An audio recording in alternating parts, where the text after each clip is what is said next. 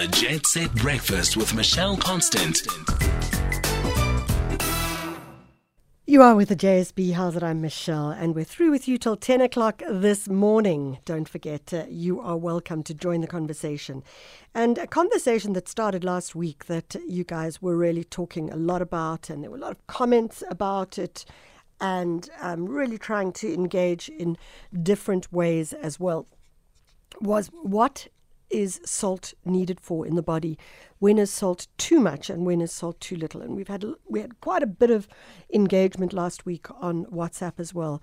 And so we thought let's just try and understand this really well. So we've got a dietitian and we've got a doctor. So we'll start with a dietitian to just get a deeper understanding of when the body needs salt and why the body needs salt um, and the kind of food that one can use to do that. And let's then go to health in a real way with our uh, doctor, who is Dr. Marlin McKay. So, first of all, let's go to our dietitian, Mafanedza Runganani. Mafanedza Runganani, thank you so much for joining us. Hello, good morning, listeners.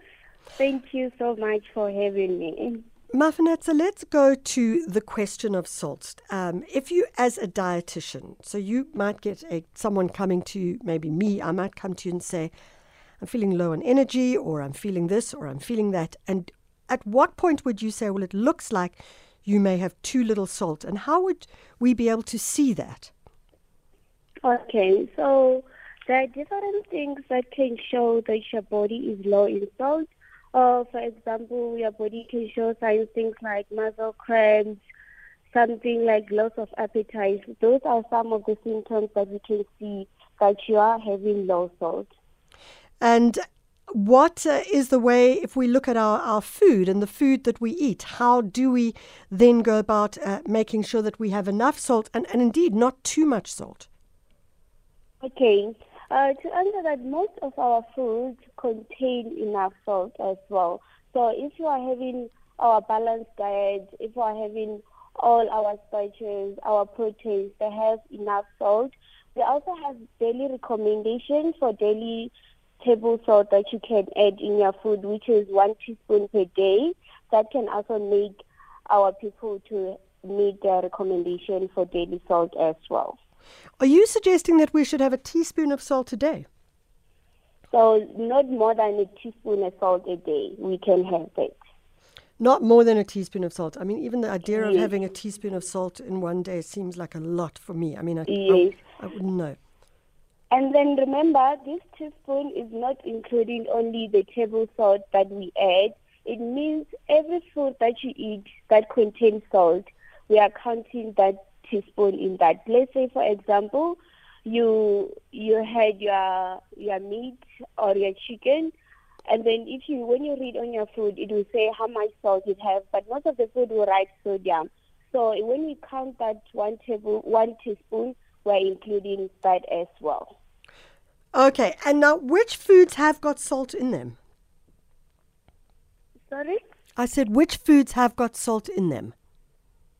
Oh, food that have salt, then uh, our meat has salt, but we have food that contain a lot of salt, which we uh, encourage people to avoid. Things like processed meat, things like butterballs, as well as salty food like Simba chips, biscuits, biltong, sausages. Those contain high high amount of food, and we encourage people to avoid those ones. Okay, fantastic. So, avoid foods that have lots of salt in them, and I suppose read uh, all the product on the back of the packaging as well. And let's uh, ensure that we stay healthy. I mean, this idea of a teaspoon of salt even is just crazy. We do have Dr. Marlin McKay, who is a GP, on the line. Dr. McKay, thank you so much for joining us. Good morning. Thanks for having me. So, if we have too much salt in the body or too little salt in the body, what are the kind of litany of uh, diseases that each one could uh, engage? Yeah, sure. So can I just take a small step back just to sure. clarify because you mentioned this teaspoon of salt. We are not saying that, you know, a teaspoon, a physical teaspoon of salt is what you must have per day. Yeah. Remember, most of the food that we take in is already in, most of the salt that we take in is already in the food. Yeah. So if you are eating four slices of bread, you're probably reaching your quota already. Add in a pizza and some soup and a sandwich, some a chicken. You way over your quota. So many of us think that Let's just salt intake- flag that for all of the us Yes. who love bread. If you have Yes. four slices of toast, you are you've mm. nailed your salt for the day. That's it. you could easily easily exceed your quota for the day. You see, so most of us have this impression or notion that uh, when the doctor says don't have a lot of salt means try not to use the salt shaker too much. The problem is it's already in the food. Most of the food comes with the salt. This is why you have your your, your food labels. Yeah. So if you are still adding, and, and most of us instinctively, before we've even tasted the food, just pick up the salt shaker and then add in. Yeah, that's see, true. So so Tanya's so- actually nodding her head. Uh, I think she's looking. She's looking slightly embarrassed because I think she's that person that just goes, "Here's the dish. Here's the salt. Put it on," without even Yeah. tasting the food. without even tasting it. And so, so by the time you've done that, you've way, you way over over your quota. So it's important to to uh, uh, to cut back on our salt, our physical salt intake, and to know the your food labels, and to know. So, it, for instance, if uh, uh, one egg is about 140 uh, milligrams of salt already, What? and your your total quota is 1,500. Okay. All right. You see, Jeez. so so let's let's let's learn the food labels. Let's cut back, and most importantly, let's try and avoid the salt shaker. So, Now, so, so, so, so, so, so, so, Doc, I just want to go to that because I think you've raised a really interesting thing. Is it sounds to me as though a we can't even afford the salt salt shaker because there's just salt in absolute or sodium uh, chloride in absolutely everything that we eat. Absolutely, absolutely. So so and and um, and this is what we don't know. We think that it's only to do with the salt, shaker. So it starts in the grocery aisle. It starts with the way we are shopping. It starts with knowing our food labels, and it it comes back to the point that we raise every time we have a medical uh, discussion. Yeah. Keep it natural. Yeah. Eat stuff that was still alive up until a few weeks ago. Eat stuff that comes from a tree and not from a factory. The moment it's in a box, packet, tin bottle, man is fiddled with it, and so inevitably there's extra salt in there. I love that. Eat stuff that comes from a tree and not a factory. I like that a lot. Doc, um, all right, Diseases, let's look at the the diseases. medical. The medical, Yes. yeah. I mean, what Yeah. would too little salt uh, lead to, and what would too much salt lead to? What should we be looking out for? Okay, so so too too little salt is usually affected or usually comes with illness. Yeah. In other words, if you are living a normal, healthy life, you're never going to get into trouble, as you just been saying. You're never going to get into trouble with too little salt. So it'll be, it'll happen if you have uh, some sort of hormonal disease like Addison, if they if you're very sick with a blockage, uh, intestinal obstruction, if you have a bad, very bad bout of gastroenteritis with vomiting, yeah. right? Um, and if you go into things like heart failure.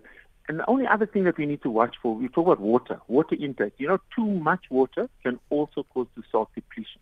Yes. So Yeah. again, this word moderation, too much of a good thing is bad for you. Too little can be just as bad. So and in then could be- patients who have can who have uh, been burnt terribly, third degree burn. So those are the the, the group who would. So that's more from a doctor point of view because they are in front. The patient is in front of you, and you're worried about the salt. But a normal, healthy individual in the street, our biggest problem is too much salt Yeah. and that comes with with diseases. It can, it can cause hypertension. High blood pressure is probably the biggest thing um, when you talk about salt. It's the first thing. If you have high blood pressure, the first thing we tell our patients is eliminate salt from your diet.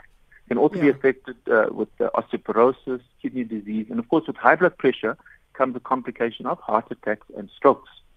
So it starts way back down the line when we are still young with our with our salt intake in order to prevent high blood pressure, which then leads to heart attacks and. So, so, so, Doc, let's. Um, we we always use that term. We go high blood pressure, but how do we know if we have high blood pressure? Just what would the it's- symptoms yeah. be? So, excellent question. So, the first thing is that we don't know. Hypertension, high blood pressure is known as a silent killer. Okay. By the time you are feeling something and going to the doctor, you're already late. close to a stroke. oh, jeez. The, the, the lucky ones will get this sort of early morning headache. Otherwise, by and large, you could be walking around with severe high blood pressure and not even know it. So, and this is why we teach our patients, even those with high blood pressure, like to tell the doctor, I know when my high blood is high, and I know how. No, you do not know. So the only way you will know is by visiting your GP or getting your own machine, visiting the chemist, the clinic, and getting your blood pressure checked regularly. If you eat a lot of salt, if you're overweight and getting older and unfit, you're at much higher risk of having high blood pressure. So don't assume that just because I feel well, therefore I don't have high blood pressure. Yeah. Well, you, you really are putting the fear of salt in us. I mean, absolutely. That's a, you asked for this. I know we did ask for it, and I have to say that uh, Bongi, our technical engineer, is staring me at me, and her eyes are just getting bigger and bigger and bigger. So you really are doing very well at putting this fear in. So well done. If that's if that was the what was the you're way most, to do you're it. you know, I think I think yes, there is a serious aspect to it that we need to be aware of these things because Yeah. again, feeling good is not a default diagnosis. It doesn't mean that you that you are well, and I think it's very very critical. Um, and and people say, you know, but doctor, I don't put a lot of salt in my food. I don't add any salt. Fair fair enough, but there is already salt in there. So and I- even this discussion, well, I only use this salt, and my salt is pink, and you know, again, just because something is. natural doesn't mean it's safe. Yeah. It's the, it's the quantity that we are talking about. Wow, Dr. Marlin McKay, thank you so much for joining us. Uh, that uh, was uh, an insightful conversation for sure around the body and salt. And you know, there is a great author called Michael Pollan who wrote about food and writes about food. And he said, um, uh, eat fresh, uh, don't eat too much, and definitely don't eat a lot of meat. So, very much that idea of eat fresh from the tree, don't eat too much, and try and lower it on meat as well. Eight o'clock, time for the news. Good morning.